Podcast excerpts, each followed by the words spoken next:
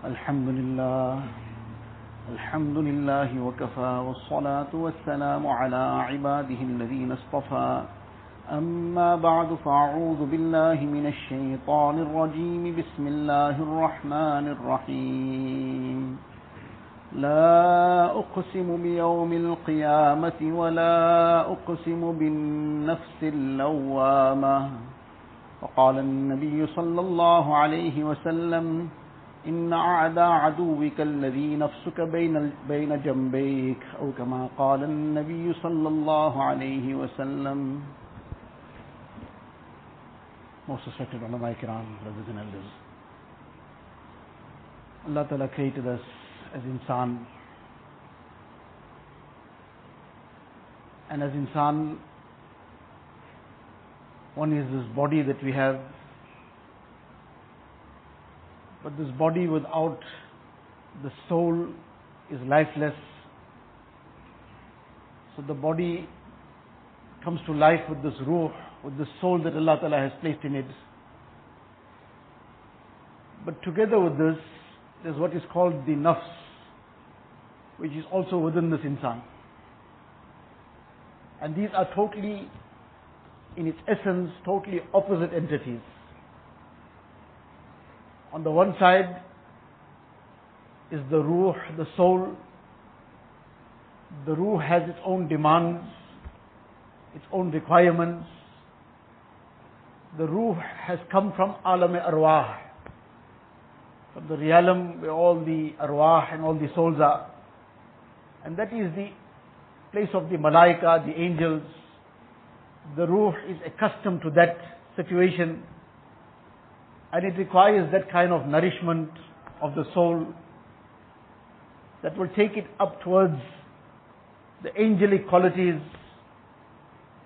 The ruh has all these requirements that take it closer to Allah wa ta'ala. On the other side, the nafs in its nature is something that has very base qualities. The nafs demands are the total opposite of the demands of the ruh. The ruh is pure. So its demands are also those kind of actions which are pure. Those actions which purify it even more. And the nafs, the nafs in its essence, it has this capacity for all kinds of evil, demands of evil, it is something that repeatedly incites towards evil. But the insan, the body of this insan is right in the middle of these two. The ruh wants that this insan should perform salah, because the salah is what will take this insan closer to Allah Ta'ala, and take this ruh closer to Allah Ta'ala. The ruh can't directly on its own perform that salah, it needs the vehicle of this body. So therefore the ruh, it drags the body, pulls the body in his direction. The azan goes, let's go to the masjid. Take the Quran Sharif. Recite some tasbih. Various other acts of righteousness. From time to time, this is what the ruh requires and what it drives the body towards. Because the vehicle is the body. The ruh on its own can't go and perform salah. But at the same time, the nafs has its own demands. Inna nafsa la'ammaratun bisu. In the Quran Sharif, in Surah Yusuf, and this is the great Nabi of Allah wa Ta'ala who is ma'soom, who is sinless. But he is also still so cautious about this nafs. And when he is asked about this incident that took place, a long story about how he was sold as a slave, and then he came into the house of the king, and then he was wrongly, he was slandered, wrongly accused, and as a result of that wrong accusation, he was thrown into prison, and a long time remained in prison. And now finally the whole matter came out, that he was just wrongly accused. So now he's being asked, Mah, what was the issue about those women that tried to seduce you? Yusuf alayhi salatu wasalam, he clarifies the issue. I had nothing to do with this. But at the same time, he declares, وَمَا أُبَرِّئُ نَفْسِي I don't ever claim any kind of purity for myself. Whereas he was masoom. He was sinless. But in the court of Allah Ta'ala, the greater that the person receives proximity to Allah Ta'ala's court, and the closer he gets to Allah Ta'ala, the more he is afraid of doing things that are incorrect, and the more he regards himself as completely sinful and completely uh, somebody that has done a lot of crime, lot of wrong, because the slightest, the slightest thing that happens, it might be just a little bit of something that went out of line, something makruh, he regards it as a disaster. Because of the proximity to Allah subhanahu wa Ta'ala. The slightest thing that happened in his life, he regards it as a very serious matter. He can't take that lightly. On the one hand, the ruh is demanding all these things, but the nafs, this is his nature. Yusuf salam says, Inna nafsa la ammaratum bisu. I don't claim any kind of purity for myself, and any kind that I am blameless, whereas he was. See, the problem is that this nafs is ammaratum bisu. Its very nature is that it constantly incites towards evil. So now the nafs, this is its demands. And the body is in the middle now. Both are inside the body, both are dragging in different directions. And this is where the whole aspect of mujahada comes in. That on the one side, like a person being pulled by two wrestlers on either side. One wrestler is pulling on one end, the other on the other end. But now, he can't go in both directions at the same, at the same time. He has to go either side. It all depends on who he has fed more now. He is feeding these wrestlers. These two strong wrestlers on either side. It just depends who he fed and who he starved. If he's fed the ruh more, the ruh becomes stronger. And if he starved the nafs, it will get weaker. Then it's very easy to go in the direction of the ruh. The ruh now has that strength to pull, and the nafs doesn't have the strength to pull in, in its direction. So it's become very easy to go in the direction of the ruh. And the demands of the ruh are all the things that take a person closer to Allah Ta'ala. And Allah Ta'ala created this nizam, this system of nourishment for this ruh. Provided that a person gives the nourishment to the ruh. For example, the system of Allah Ta'ala is that this ruh cannot be allowed to starve. It must be given its nourishment. Allah Ta'ala made the five daily salah compulsory. Not once or twice. And neither is it this, that well, just perform all the five salah at one time in the day, in the morning, it's done for the whole day, night. Done. No. This ruh constantly needs to be nourished. So early in the morning, Fajr time, wake up. Leave that bed. And feed the ruh. At that time, the person makes that mujahada. And he comes to the house of Allah Ta'ala. And he performs that salah. That salah is now nourishing that ruh. It's strengthening that ruh and soul. The salah is such a great nourishment for it. Allah Ta'ala made it compulsory. Can't shirk in this. Now the person has missed out his Fajr Salah already. So can we imagine to what extent he starved the ruh and how much he has already nourished and fed the nafs. So now the whole day goes in the wrong direction. Because the ruh has starved and the nafs has been nourished. The whole day started off on that note. So now the nafs can just keep dragging in his direction.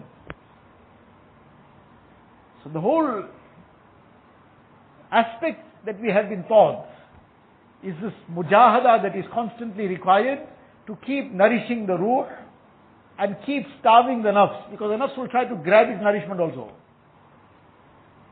By getting a person involved in sin, in haram, all that is the nourishment of the nafs.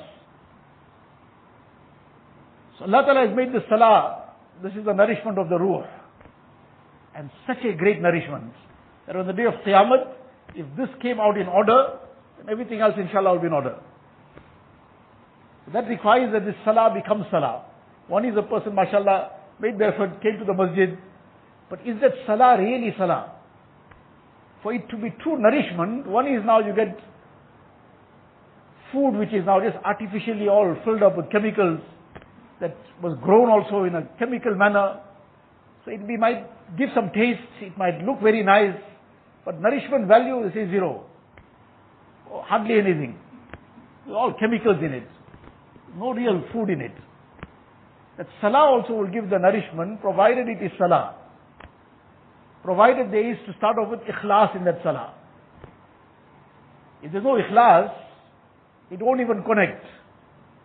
To understand this ikhlas very simply, like a person now, he has, he is dialing somebody, so he wants to talk to his father for example, and he wants to talk to his father, but he dials the number of somebody else. He dials the number of somebody, some neighbor. So now, is that ever going to connect with his father? He's dialing the number of someone else, but he wants to speak to his father. That connection is never going to be established. So likewise, a person wants to connect with Allah wa ta'ala, but he's dialing the numbers of makhluk. The intention is for people, for some name and fame, for some kind of recognition, for his credit.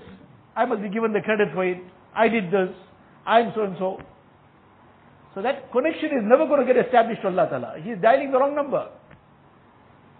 He wants to connect with Allah Ta'ala, he'll have to start off with dialing with ikhlas. And without that ikhlas, that's never going to connect. That is going to be somewhere else. It's going to be for makhluk on the day of Qiyamah, when he will be asked about all the actions, he'll say, I did this and I did that. Allah Ta'ala will say that, you are lying. You are dialing other numbers here. You did it for people to say you were this and you were that and you were very generous and you were very learned and you were very brave. So you already got that praise in dunya. You dialed the connection where you got it. Finished. Done. Now there's nothing for you here. So in any amal, whether it is salah, whether it is any other action, whether it is tilawat of the Quran Sharif, whether it is zikr, whether it is some other aspect of helping somebody, doing some work of deen, whatever it might be. Without ikhlas, we're dialing the wrong number. It'll never get connected to Allah Ta'ala. Now if the person is performing the salah, but is performing it with the right intention, with ikhlas, then he's performing it the way it should be performed. Unfortunately, that salah sometimes lacks even the basic correct procedure of the outer postures, let alone the inner part of that salah, the ruh of that salah the outer postures, how that should be performed, how is a person to make his ruku, how he must make his sajda, his qawma, his jalsa, the standing posture after ruku, the sitting posture between the two sajdas. Now these are all basic things. And in one hadith, Rasulullah sallallahu it is mentioned, one person came into the masjid and he performed some salah. Nabi Sallallahu was sitting and he, he came, he made some nafil. After the person completed his salah, he came to meet Rasulullah sallallahu alaihi wasallam. Nabi sallallahu said to him, "Irji' fasalli fa innaka lam tusalli." Go and perform your salah again because you have not performed salah. Now the person came in the masjid, he performed salah, he recited Quran Sharif, he made ruku, he made sajda, he did everything that we would do also for salah. But Rasulullah sallallahu is declaring, go and perform the salah again you have not performed salah. This person goes for a second time, and then he repeats the salah. Then he comes again and makes salam. Nabi Sallallahu says to him for the second time, Irji' fasalli fa innaka lam tusalli. Go and perform your salah again, you haven't performed salah. Third time round, the same thing happens. The third time round when he's told, go and repeat the salah, you haven't performed it. He says, Ya Rasulullah, I don't know how to perform any better. You teach me. So now Rasulullah teaches him. Now this was the whole idea. If at the first instance he was just given some kind of correction, it would never have sat so deeply in the heart. So now this was waited for. Let it happen two times, three times, he'll ask. And this was meant to be a lesson for the whole ummah. Look at this. One time, two times, three times. can we compare to any degree to that salah of this person who came and performed the salah in the masjid of Nabi Sallallahu Alaihi Wasallam? Yet this is the fatwa that he's getting. Now this is for us to reflect. What is the condition of my salah? What will be the fatwa on my salah? So any case now Rasulullah teaches him that first you start off your salah in this manner and this is what you recite and then you go into ruku and then when he comes to the aspect of explaining to him ruku then you make ruku hatta tatma'inna raki'an until your body is completely at rest in ruku. You have performed the ruku in a proper manner, completely at ease. Now when you've completed the ruku properly, it is sunnah to recite the tasbih of ruku at least three times. Subhana Rabbi al-Azim, carefully. Now that that's completed, ثم ارفع حتى تطمئن قائما. Now this is Nabi Sallallahu teaching him. Now you stand up until you are standing up completely at ease. It is stated that the Sahabi was a little hasty in this postures of qawma, that is after ruku, and in the posture of jalsa between the two sajdas. He was a little hasty in those postures. And upon that Rasulullah sent him, second time, third time. So now Nabi Sallallahu is teaching him. You stand up until you are completely at ease in the standing posture. After having stood up and completely at ease, the body is at rest. And in this posture also, Rasulullah taught a dua, which unfortunately we are generally not aware of, or if we are aware of, we neglectful of. ربنا لك الحمد حمدا كثيرا طيبا مباركا فيه This is in the riwayat of Bukhari Sharif. This is one Sahabi recited, and Rasulullah endorsed. This Sahabi recited this, and Nabi Sallallahu asked after the salah, who recited something? The Sahabi finally explained, I recited this dua. Nabi Islam said, I saw more than 30 angels rushing to take the reward. ربنا لك الحمد حمدا كثيرا طيبا مباركا فيه. And in some riwayat, what Nabi Islam himself used to recite. ربنا لك الحمد ملء السماوات وملء الأرض وملء ما بينهما وملء ما شئت من شيء بعد. In all the sunnah salah, the nawafil salah, we should try and recite these du'as. Then Nabi Sallallahu teaches him going to sajda. ثم اسجد حتى تطمئن ساجدا. Going to sajda until you are completely at ease in the sajda posture. No haste. The person, sometimes we sit down to eat, so we look at the time. We say, okay, let's rather read our salah first because the time is short. Then we can sit down and eat at peace. When it comes to eating, then the person says, eat at peace. There must be no rush in the eating. But now, since the time is short, rather read the salah first. So you can finish the salah quickly, then we can eat without any rush. Now obviously the salah in its time has to be done in its time, but the way in which we approach both things, that particular aspect. Obviously if it's Jamaat Salah time, the time is short too, we'll have to go for the Salah.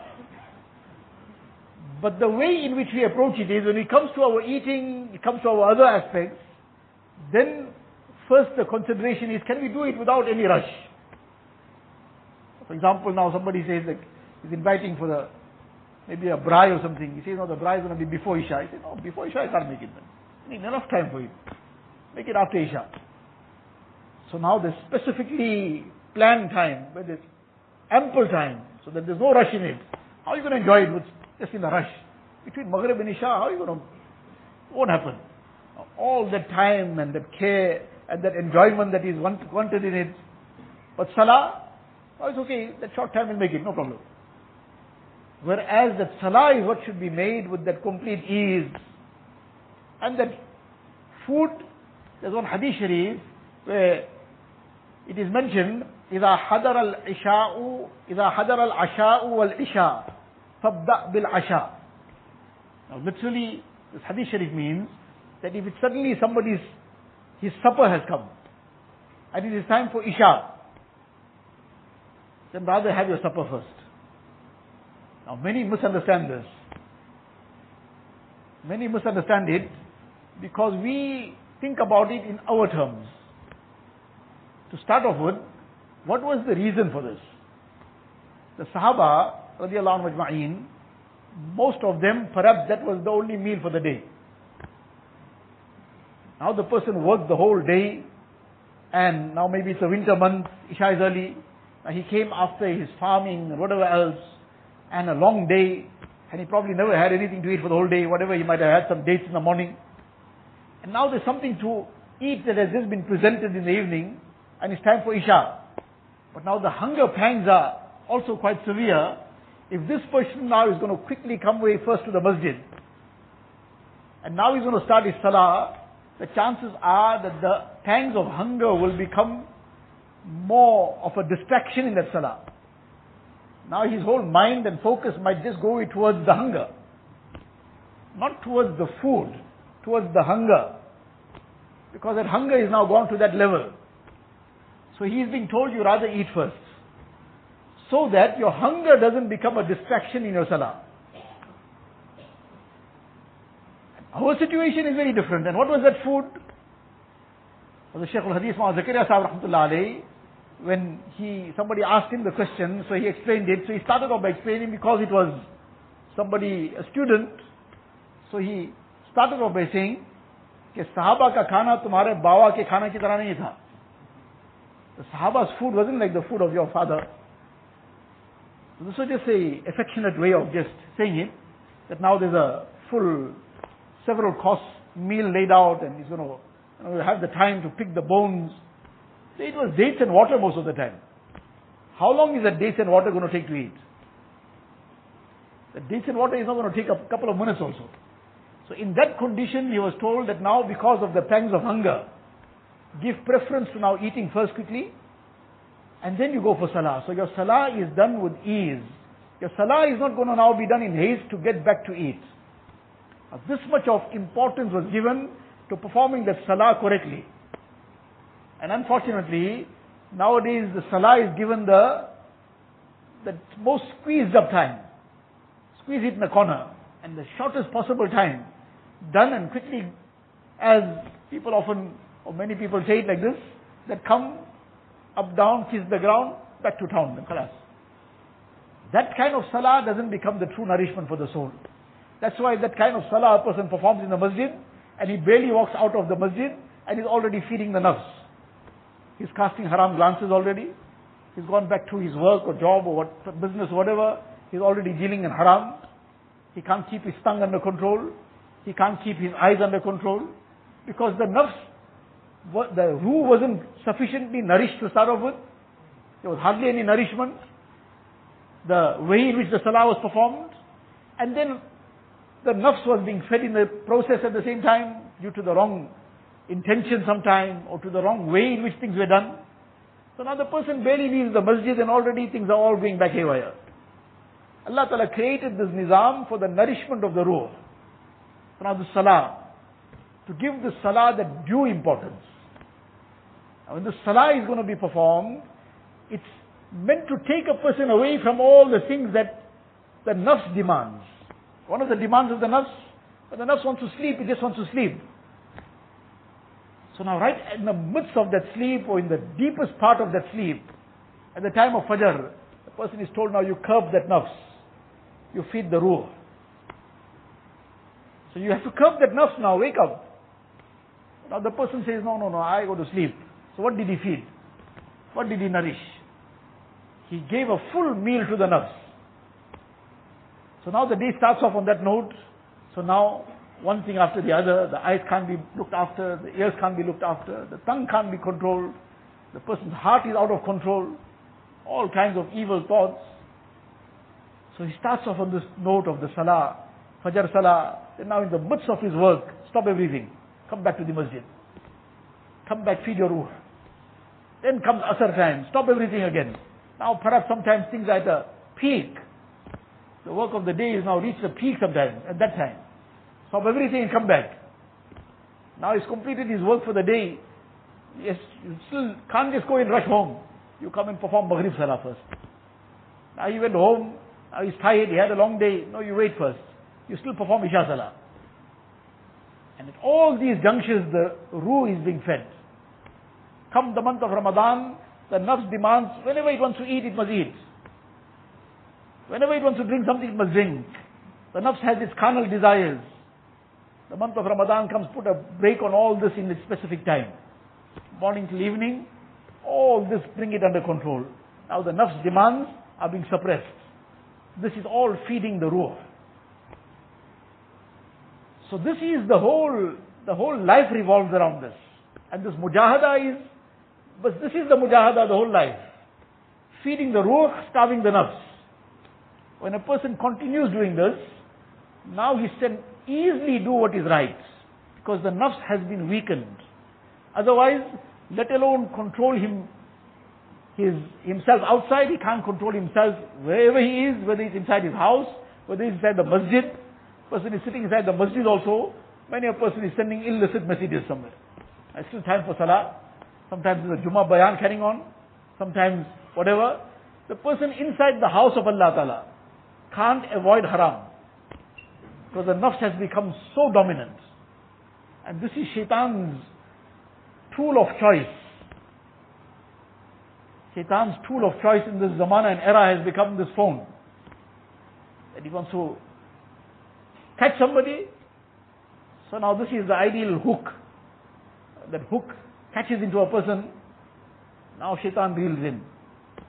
Previously the net, any person net, net gave a kind of picture in the mind, something that'll get caught in it. So now such a wide net, worldwide net, the web, the internet. So now everything, every kind of evil and vice is at the press of a button. Now what that does to the heart and how much it damages the ruh, how much it feeds the nafs, that nafs becomes a lion on a person then. Now the ruh is saying, let's go for salah, there's no heart to go for salah. Because the ruh has been starved. So that there's no strength, it's just merely saying something. But it can't drag enough, because there's no strength in it. And the nafs is saying, no, we're not going. Can't even now fight the nafs. Because we've fed it so much. Allah Ta'ala created the system. Keep feeding the ruh and keep making mujahada against the nafs. When this ruh will be fed, it'll perform salah. It will then make tilawat of the Quran Sharif. Otherwise it will be very easy to read one thick novel in one night. But it will be difficult to read one page of the Quran Sharif for the whole month. One page of the Quran Sharif for the whole month will become very difficult. And one thick novel the person will say, I read in one night. And you say every now and then, I'll read one no- whole thick novel, 350 pages, 400 pages, one night. But one page of the Quran Sharif, one month also difficult. Then the person will be able to read a lot of things and talk a lot of things and spend hours in so many things. But the name of Allah Ta'ala to come on the tongue be very difficult. Very, very difficult. All kinds of vulgarity will come, all kinds of evil talk will come, ghibat will come, and whatnot will come. But to surround five minutes, surround three minutes, and make some istighfar, take the name of Allah wa ta'ala, recite Durood Sharif on Rasulullah sallallahu alaihi wasallam, the tongue will become very heavy on that. Because the nafs, nafs is something very, very dense. So it creates density in the person. Now when that nafs has been fed, it makes the mind dense, the heart dense, and something is dense, it can't move. Very heavy. This is the nature of the nafs, kasif, very dense. Something dense just holds down. And the ruh is latif. It is very, very delicate and very light. Now when the ruh has been strengthened, and the ruh has now been, uh, the ruh is dominant over the person. There's a lightness in him. It's very light to go to the masjid. He can easily wake up and move. His hands very lightly move towards the Quran Sharif. It's very light to turn the beads of the tasbih. Otherwise, the turning the beads of the tasbih become like impossible. To count on the fingers become impossible. To move the tongue in the name of Allah Ta'ala becomes very hard. Because that nafs is so dense. And that has now overpowered. Now the tongue can't move. To do good things, when the ruh has become dominant, now the body moves with ease in that direction. To go and do some work of deen, to go and help somebody, do something good, be of some service to someone. Very easily the body moves in that direction. And otherwise, the nafs keeps it stuck in the ground. Keeps it stuck not only just in the ground, the ruh looks for purity because it's pure in its nature. The nafs looks for filth in its essence and in its first level of things, the first state of the nafs before it is worked on, it, it look, it's dense and it looks for filth. So now it feels comfortable in dirt. There are certain fish, they say, that if the water becomes slightly even, just little bit of, little bit of pollution, some little dirt comes in, the fish will die. Those fish will die. And there are some fish that eat up all the dirt of the, of the ocean. Some don't even call it fish. This, this looks for that cleanest water. And that is where it's comfortable. That is where it has peace. And some dirt comes, it's already sick. Starts feeling its sickness. And it is more dirt that will kill it.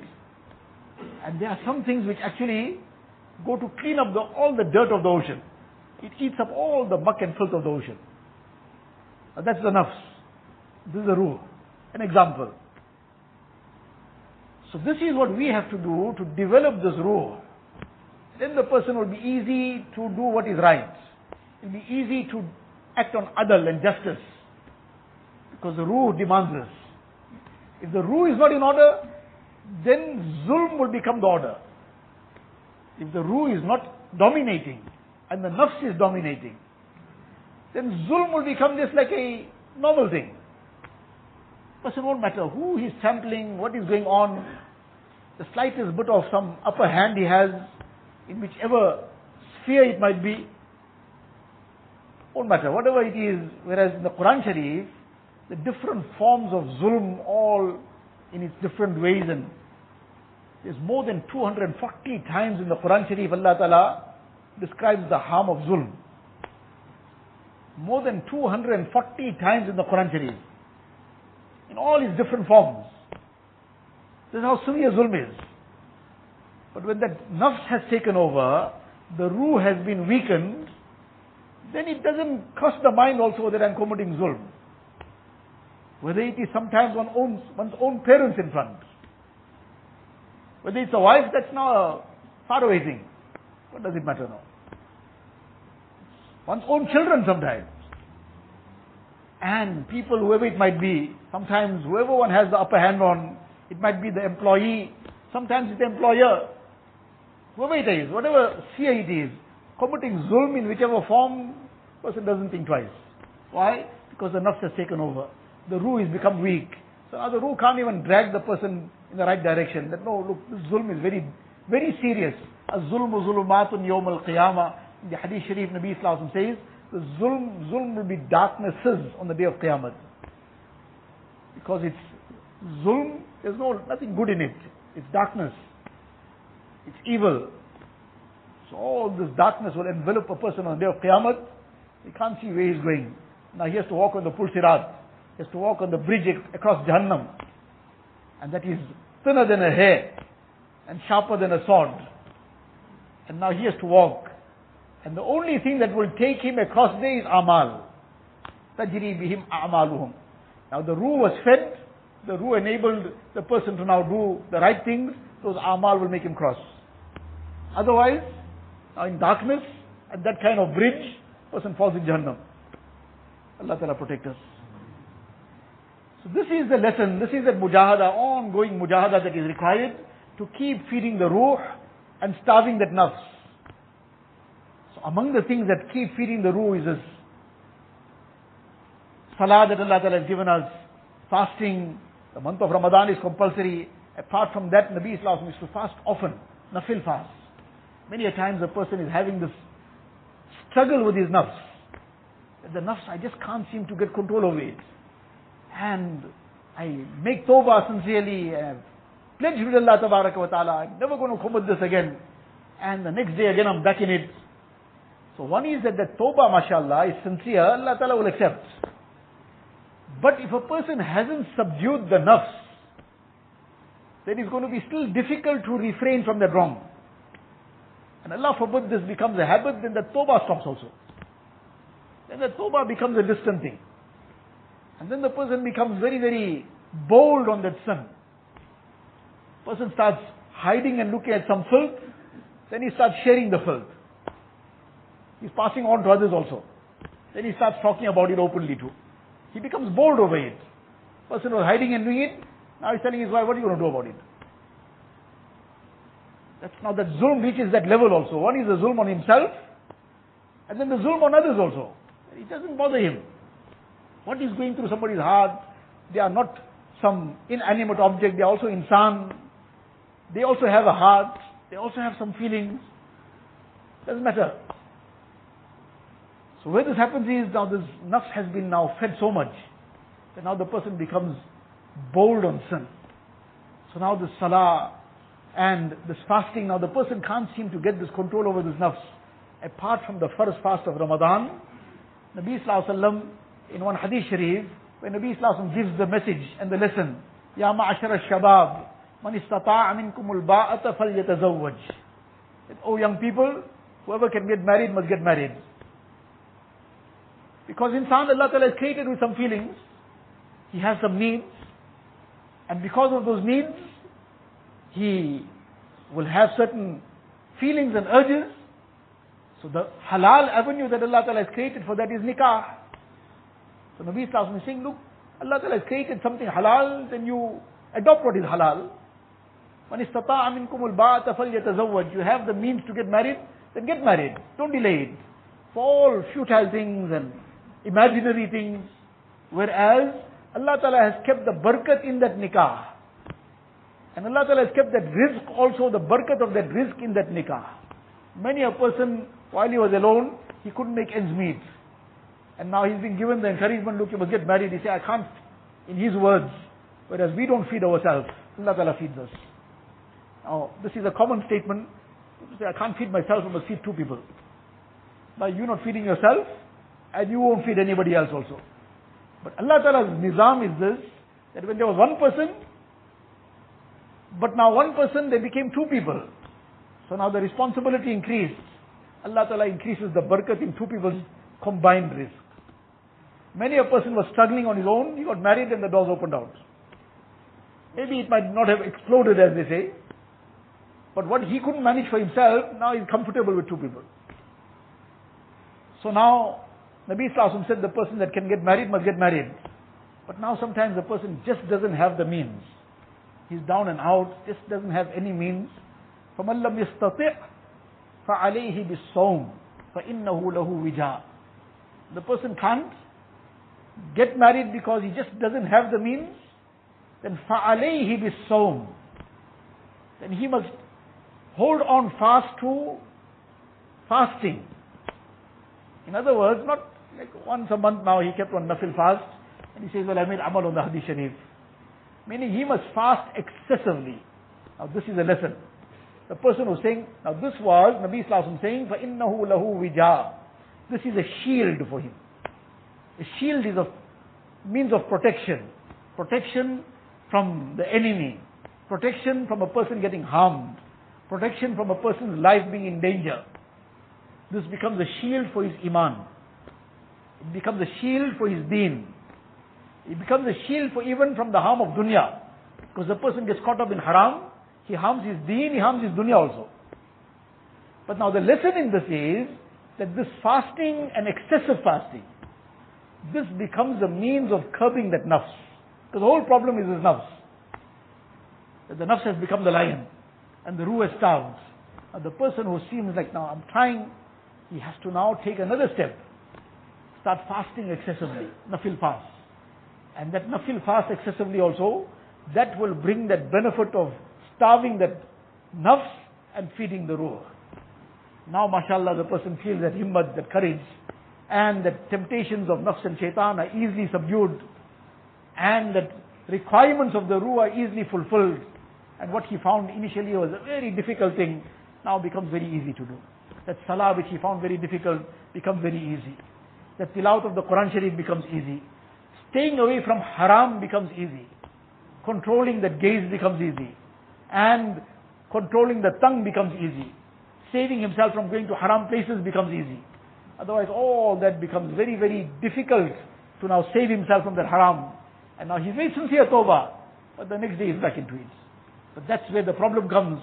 That now when this happens repeatedly, then the tawbah also starts fading. First the tawbah was very fervent. It was very, very deep.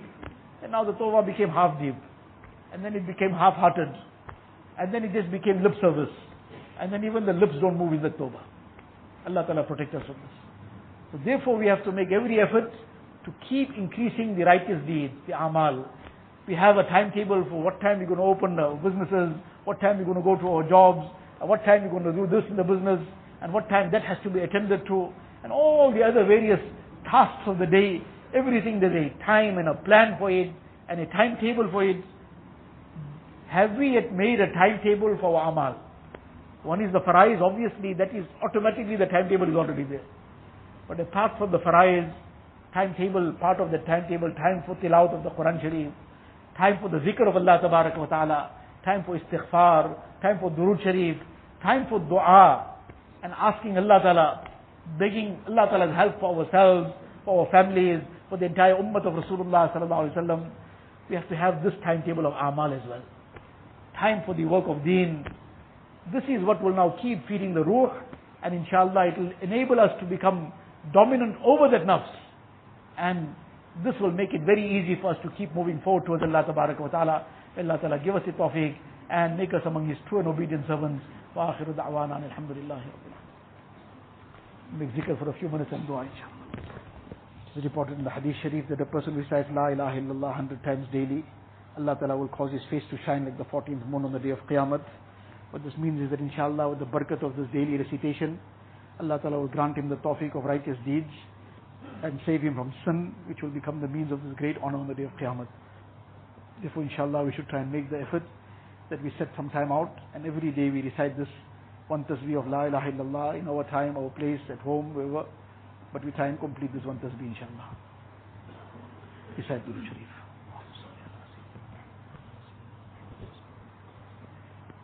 لا إله إلا الله محمد رسول الله صلى الله تبارك وتعالى عليه وعلى آله وأصحابه وأصحابه وبارك وسلم تسليما كثيرا كثيرا.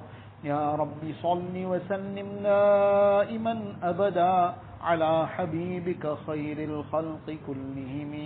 جزا الله عنا نبينا محمدا صلى الله عليه وسلم بما هو أهله لا إله إلا الله لا إله إلا الله لا إله إلا الله لا إله إلا الله لا إله إلا الله لا إله إلا الله لا إله إلا الله لا إله إلا الله لا إله إلا الله لا إله إلا الله لا إله إلا الله لا إله إلا الله لا إله إلا الله لا إله إلا الله لا إله إلا الله لا إله إلا الله لا إله إلا الله لا إله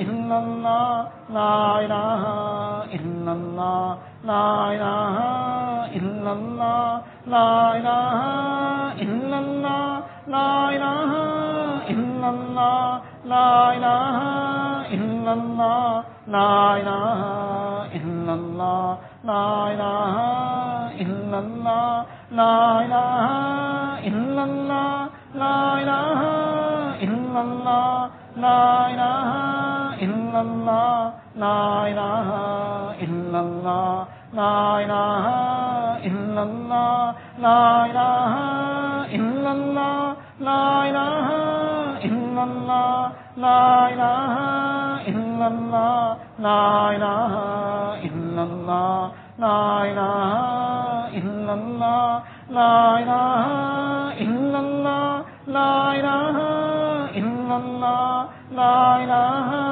إلا الله لا إله إلا الله لا إله إلا الله لا إله إلا الله لا إله إلا الله لا إله إلا الله لا إله إلا الله لا إله إلا الله لا إله إلا الله لا إله اللہ لا الہ الا اللہ لا الہ الا اللہ لا الہ الا اللہ لا الہ الا اللہ لا الہ الا اللہ لا الہ الا اللہ لا الہ الا اللہ لا الہ الا اللہ لا الہ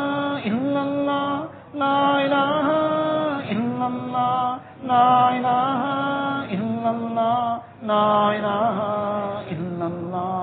لا إله إلا الله.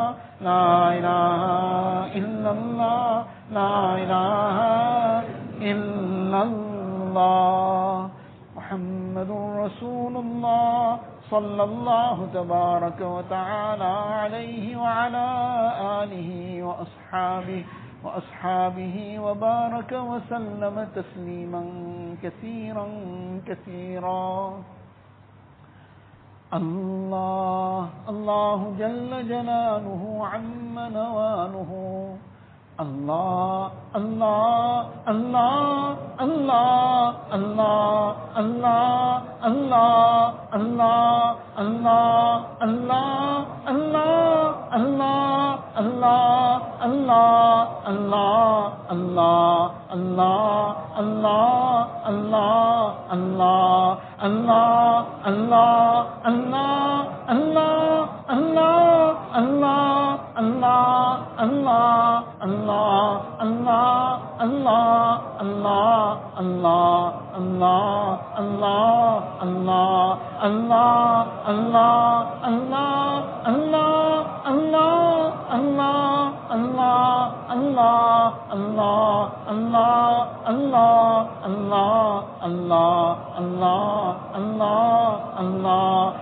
اللہ اللہ اللہ اللہ اللہ اللہ اللہ اللہ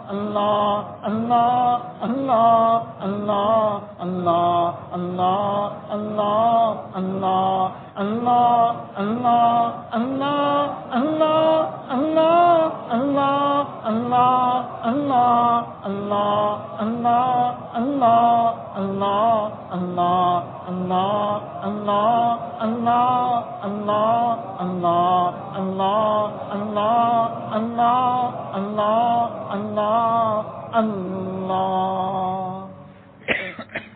لا إله إلا الله محمد رسول الله صلى الله تبارك وتعالى عليه وسلم.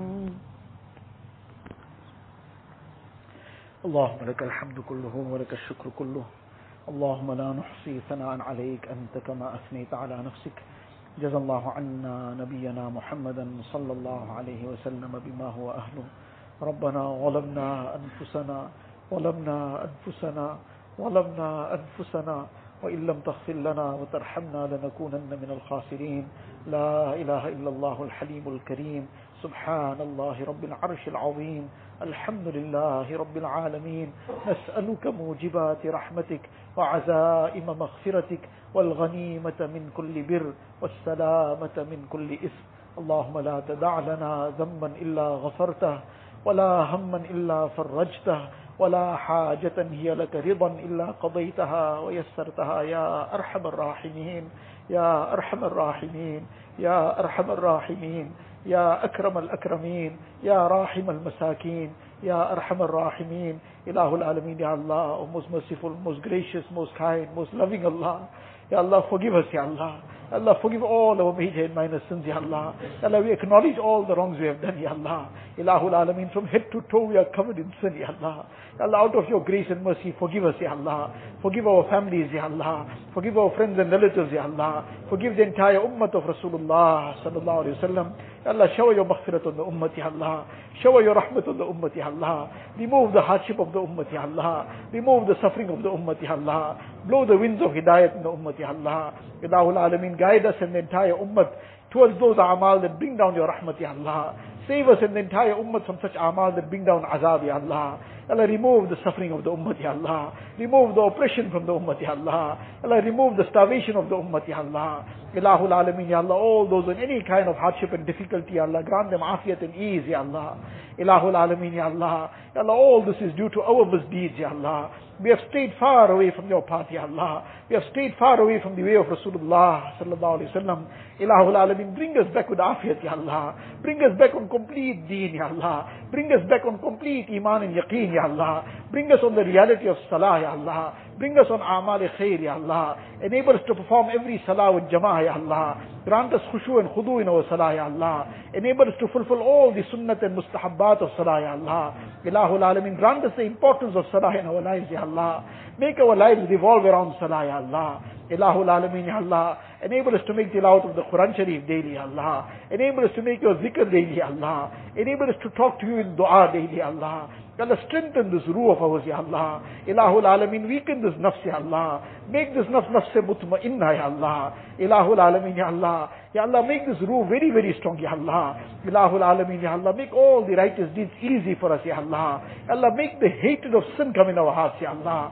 Enable us to hate sin like we hate filth, Ya Allah. Ilahul Alameen, grant us the love of the amal, Ya Allah. Grant us the love of deen, Ya Allah. Grant us the love of the sunnah of Rasulullah sallallahu alaihi wasallam. Allah, grant us the love of living the sunnah, Ya Allah.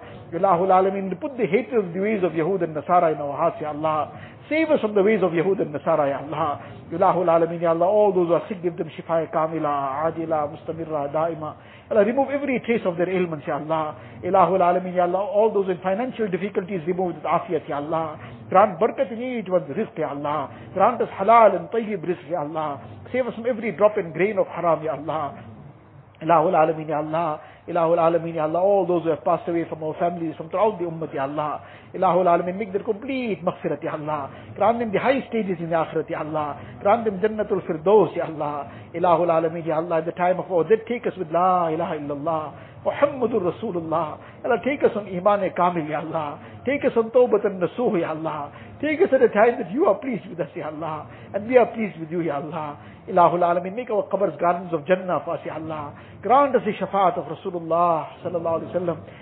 Allah, give us Jannatul Firdaus without any reckoning, Ya Allah. Allah, we don't deserve anything, Ya Allah. But you are most Kareem, Ya Allah. You grant those who are not deserving, Ya Allah. Ilahul Alameen, grant us without us deserving anything, Ya Allah. Ilahul Alameen, Ya Allah. Make us your true and obedient servants, Ya Allah. Make us your loyal servants, Ya Allah. Ilahul Alameen, save us from all the haram, Ya Allah. Save us from all the vices, Ya Allah. Save us from the sins of the eyes, Ya Allah. Save us from the sins of the ears and tongue, Ya Allah. Save us from the sins of the hands and feet, Ya Allah. Save us from the sins of the heart, Ya Allah. Purify our hearts, Ya Allah. Purify our hearts, Ya Allah. Fill our hearts with your muhabbat, Ya Allah. Fill our hearts with your muhabbat, Ya Allah. Fill our hearts with your muhabbat, Ya Allah. Ilahul Alamin, all the good that Rasulullah sallallahu alaihi wasallam begged for, Ya Allah, we also begging for all that good, Ya Allah. Whatever Rasulullah sallallahu alaihi wasallam sought refuge from, Ya Allah, grant us refuge as well, Ya Allah. اللهم إنا نسألك من خير ما سألك منه نبيك وحبيبك سيدنا محمد صلى الله عليه وسلم ونعوذ بك من شر ما استعاذك منه نبيك وحبيبك سيدنا محمد صلى الله عليه وسلم أنت المستعان وعليك البلاغ ولا حول ولا قوة إلا بالله العلي العظيم ربنا تقبل منا إنك أنت السميع العليم وتب علينا يا مولانا إنك أنت التواب الرحيم وصلى الله تعالى على خير خلقه سيدنا محمد وآله وصحبه أجمعين والحمد لله